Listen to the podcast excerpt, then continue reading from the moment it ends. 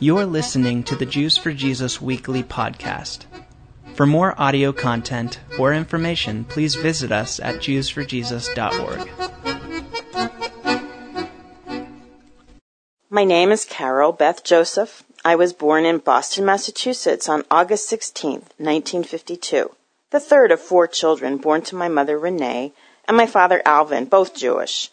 My father was a certified public accountant my mother, a Brooklynite who moved to Boston to marry my father, made a career of raising us kids and was very active volunteer with organizations like the ORT, Occupational and Rehabilitation Training. I grew up in Newton, Massachusetts, about eight miles from Boston, in a community so Jewish I only knew one Gentile girl in my whole elementary school. Christmas was the only time I even noticed that the whole world was not Jewish. Suddenly, programs about Jesus appeared on television and Santa showed up on street corners.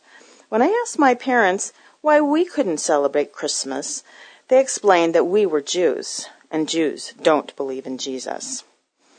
Living in such a Jewish community, everything we did seemed normal, not necessarily Jewish.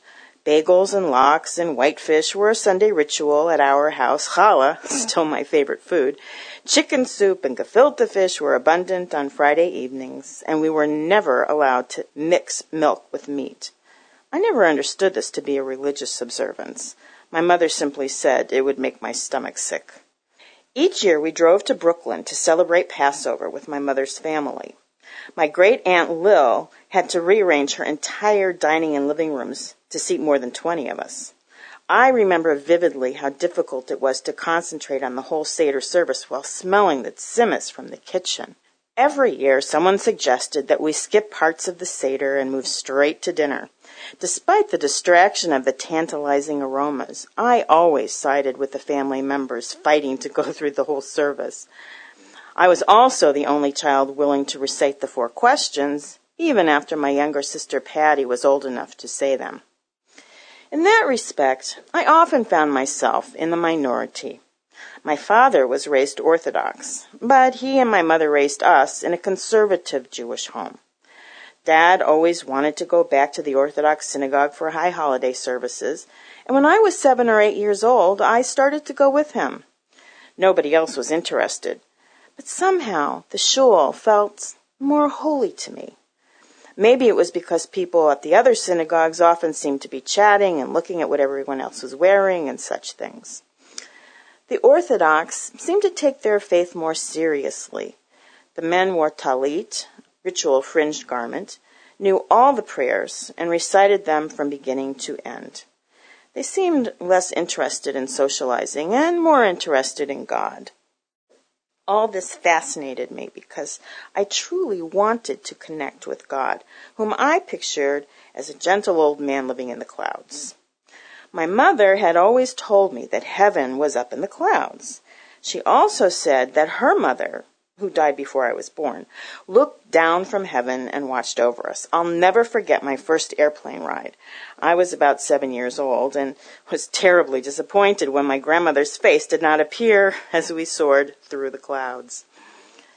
I never doubted that God existed. I knew that he talked to Abraham, Isaac, and Jacob, and I was sad that he did not talk to me, though I tried initiating conversations. I loved God and wanted to please him. I hope to do so by lighting Shabbat candles, going to temple, learning prayers, and living right. But I knew that I felt short of what he expected of me. I knew I wasn't perfect. I didn't pray enough, and of course, we did not follow all of the laws. I therefore did not blame him for his silence. After all, halfway through the Orthodox services, I was bored and regretted having come with my father. What must God think of that? I remember leaving synagogue on Yom Kippur wondering if God had forgiven me. My mother often joked that one day I would marry a rabbi because even as a child I always said I was going to read through the whole Bible. Despite many noble attempts to do so, somehow I never made it past Leviticus. I began Hebrew school in second grade. I had a major crush on our cantor. He chanted the Hebrew so beautifully, and he always had a cheerful grin and a hug for me. I also had a Hebrew teacher, Mr. Cohen, whom I did not like very much. I remember telling my mother that he wasn't a very kind man, and she suggested that I talk to him after class and get to know him. So one day I did. As we talked, he rolled up his sleeve, and I saw numbers tattooed on his arm. He told me how his wife was killed in a concentration camp. Mr. Cohen was the first Holocaust survivor I ever met. I felt bad that I hadn't been kinder to him. Around that time, our family saw a movie about the Holocaust together. In one scene, a crowd of naked people were gathered in a room. My father explained that they were being prepared for what they thought were showers, but that they were really going into gas chambers to die. That's what the Gentiles will do to the Jews, he explained. From then on, I knew that we Jews needed to stick together and that we must never allow something like the Holocaust to happen again. As sobering as this was, I was generally happy. I could hardly wait as my bat mitzvah approached. I recalled the gift my uncle Dave had given my older brother when he was a bar mitzvah. I absolutely adored Uncle Dave. He was the principal of a Hebrew school and seemed to know everything. He could lead the prayers, and like me, he always wanted to do the whole Seder. He gave my brother a huge Bible with a gold cover. Right on the center of the cover was a beautiful picture of a Torah scroll. I couldn't wait to have a Bible like Warren's. I had no idea that my parents, my grandfather, and all the great aunts and uncles had ridiculed Uncle Dave's gift. They felt it was not appropriate for a modern 13 year old. As a result, he gave me something else. I don't even remember what it was, only that I was extremely disappointed. Years later, my brother gave me his Bible as a gift. It still has a prominent place on my bookshelf today. That year, I was in synagogue every Shabbat for the bar and bat mitzvahs of all my friends. Most people I knew endured the long services for the party that followed, but I sought a connection to God during those times. Even if I didn't know what all the Hebrew words meant, I could follow the Siddur, and I was proud of the fact that I knew the liturgy.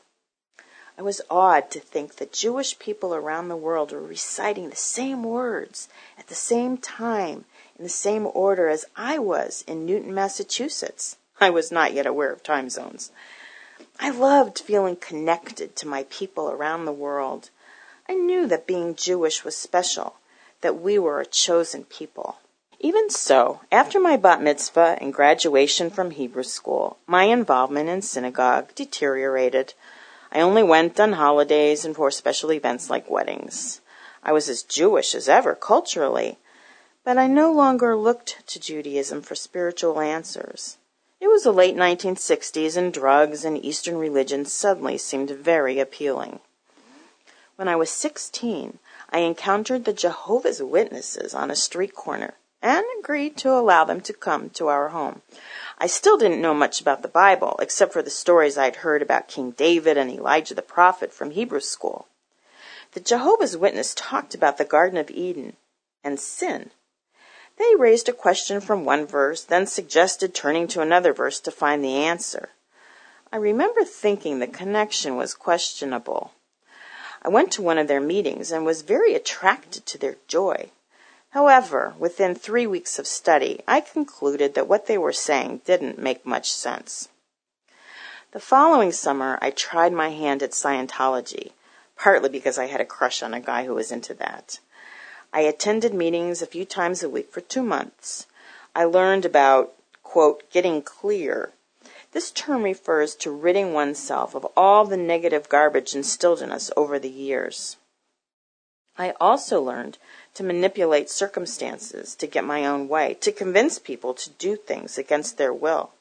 I tried out this technique when I wanted a sales clerk to change her mind about selling me only one part of a two piece set. It worked. At that point, I realized I was dealing with a power that I was not equipped to handle.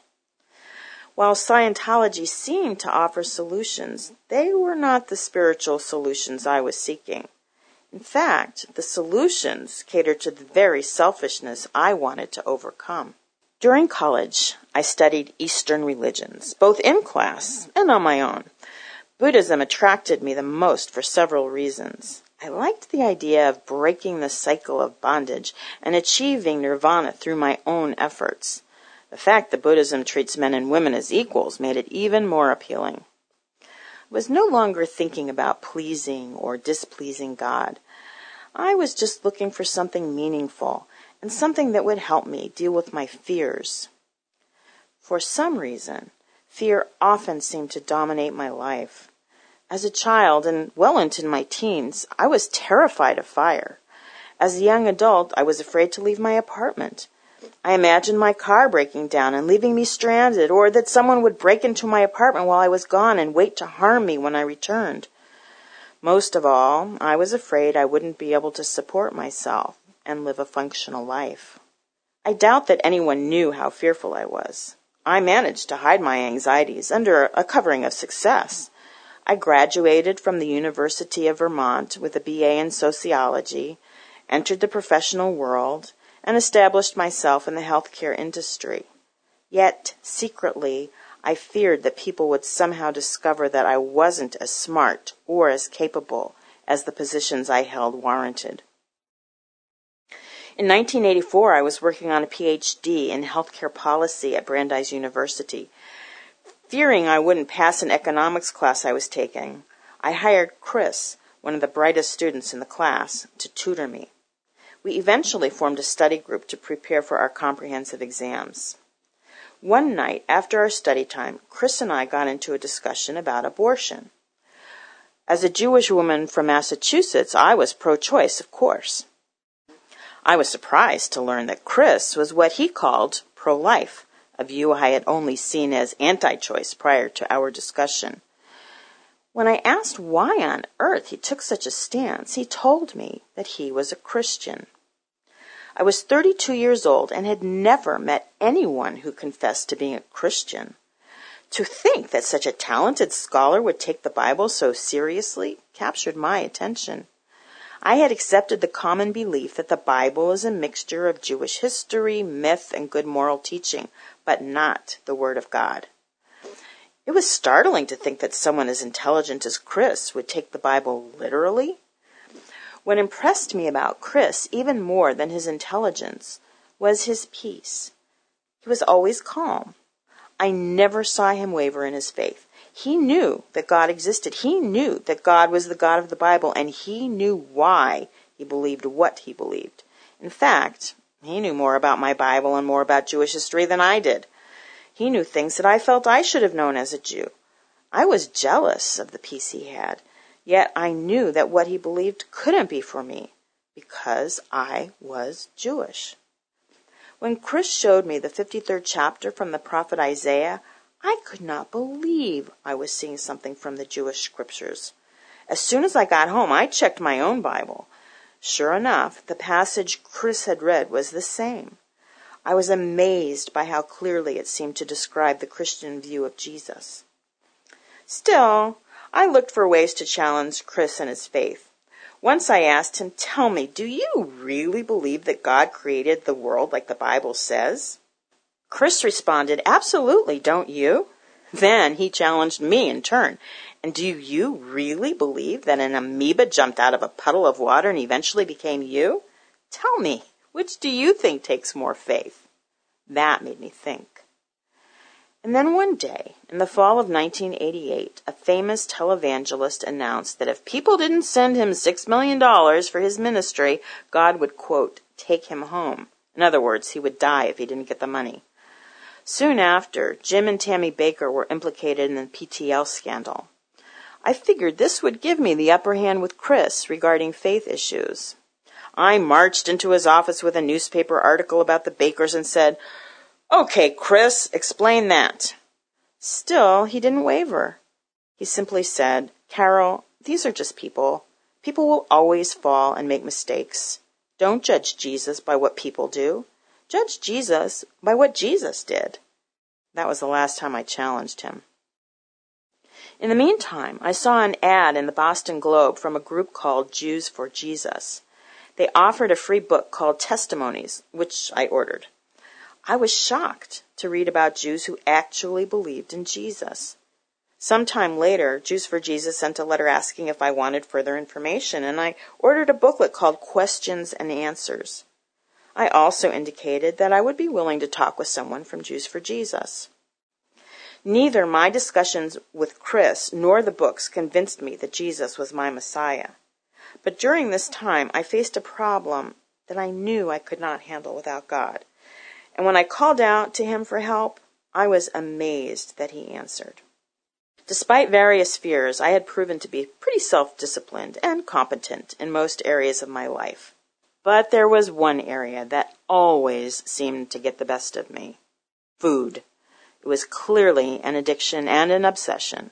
I could diet with the best of them for a while, but inevitably I would gain all the weight back and then some. I continued to ride this roller coaster for many years. Occasionally I was a borderline anorexic, but usually I was overeating. I was out of control. A friend suggested that I go with her to an Overeaters Anonymous meeting. From my first meeting, I knew I was a compulsive overeater and that I would never be able to handle my problem by my own strength and willpower. This program suggested certain steps toward a solution. The first three involved 1. Admitting that I was powerless over food and that my life had become unmanageable. 2. Realizing that a power greater than myself could restore me. 3. Turning my will and my life over to the care of God as I understood Him. I had already taken the first step. As for the second step, I already knew that God existed, but I wasn't sure that He would help me. Nevertheless, the next day I asked God for His help. The people at the program said that I'd need to abstain from sugar and flour to break the eating cycle. So that is what I asked God to help me do. Abstain from eating sugar or flour for one day, just one day.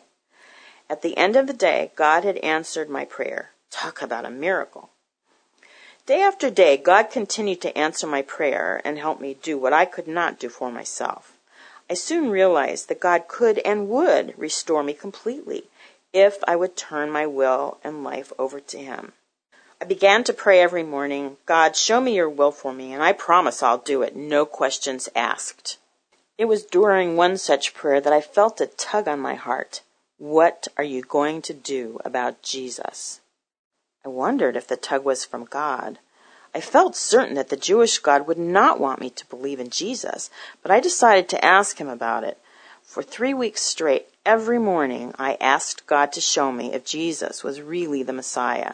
I also prayed that if Jesus was not the Messiah, that God would protect me from believing in him and thus committing adultery.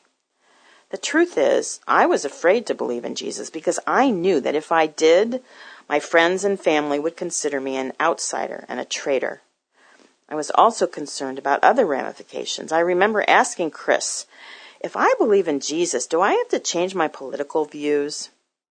He responded, The only thing you have to believe is that Jesus died for your sin and rose from the dead. The rest you don't have to worry about now. When I weighed my fears against the possibility of having a personal relationship with the God of the universe, what choice did I have? I'd been praying about this for three weeks when I had lunch with Chris one afternoon in late October 1988. At one point during our meal, he looked at me and said, I think you are ready to accept Jesus. In that moment, I knew that I already had. A week later, a man named Steve from Jews for Jesus called in response to the card I'd mailed in when I ordered the booklet. Coincidence? I can't believe you're calling now, I said to him. I just came to believe in Jesus, and I don't know what to do next. Steve and I began to study the Bible together weekly, and he was able to help me navigate some of the questions and concerns I had as a Jewish believer in Jesus. Once I even handed out literature about Jesus in downtown Boston. Having done so, I could not imagine that I would ever go back out there to stand on street corners in the freezing cold and have people look at me like I was crazy or look through me like I didn't exist. No way. One evening, Steve approached me and said, I think you might like to become a missionary with Jews for Jesus. I remember my unspoken retort, and I think you must be crazy. Still, I agreed to pray about it and ask God what He wanted from me. After all, that was my original prayer, that I would do what God wanted, no questions asked. While I was grateful for the role Steve had played in my life, I had no desire to go and do likewise. I thought that it would make much more sense for me to reach out to addicts or something of that nature, since God had helped me with my food addiction. Then I went to church one Sunday, and the pastor's message from Isaiah 54 was about missions. I knew that God was telling me to bring the good news I'd received to my own people. In fact, it was such a strong sense that it was almost as if the finger of God was poking me in the chest as he clearly said, You! I half expected the whole church to turn around and stare at as God was speaking to me. Somewhat embarrassed, I finally said to God, Okay, okay, I hear you. I joined the staff of Jews for Jesus in 1990. That July, I went to New York City with 25 or so Jewish believers from around the country. As is tradition with Jews for Jesus, we had come to spend a month handing out literature on street corners and talking to people about Jesus. I was terrified to approach complete strangers, especially in Times Square at night. I expressed my anxiety to a more experienced member of my team, and he left me on a corner with three police officers, hoping their presence would make me feel safer. It didn't. I could have asked God for courage to tell people about my faith that night, but I have to confess that instead I prayed, God, you are the creator of the universe and you can make me invisible. All I wanted was for the next two hours to pass quickly without having to interact with anyone. But that is not what happened. A tall, lanky street preacher came and stood a few feet from me. He opened his Bible and began to preach his heart out. And as I heard the scriptures preached, I felt a new joy and boldness. A young woman saw my Jews for Jesus t shirt and stopped to talk. I asked if I could tell her about Jesus. By the end of our conversation, she was ready to ask God to give her a new life based on forgiveness through Jesus. It was the first time I had ever seen someone come to faith before my very eyes. When she went away that night, I owned that corner and actively and eagerly looked for anyone else whom I could talk to about Jesus. It wasn't long before I realized that all the police officers were gone, and so was my street preacher, and so was my fear. And that fear has never, ever returned. Nearly 20 years have passed since God gave me new life in Jesus and took away my fears once and for all. It still amazes me when I reflect back on who I was before encountering Jesus and what he has enabled me to do fearlessly in the years since. The old me would never have been able to sleep peacefully on an airplane. I would have had to stay awake and alert in case there was any turbulence or problem, as if my staying awake could somehow control the situation. Now I often choose red eye flights so I can just get on the plane and go directly to sleep. The old me would never have been able to travel by myself to places I'd never been before. With Jesus, I was able to pack up and move to a new country with just three weeks' notice. The old me would never have been able to stand in the midst of an angry crowd intent on forcing me to stop speaking about Jesus. With Jesus, I was able to look that crowd in the eye and say without fear, I'm not leaving. Had I not found Jesus, I know that my life would have continued to be filled with anxieties and fears and the depression that often accompanies them. With him, however, I have found that peace, shalom, that I saw in my friend Chris, a peace that transcends all understanding, peace that is nothing less than supernatural. My hope is that you also find that in him. You're listening to the Jews for Jesus weekly podcast. For more audio content or information, please visit us at jewsforjesus.org.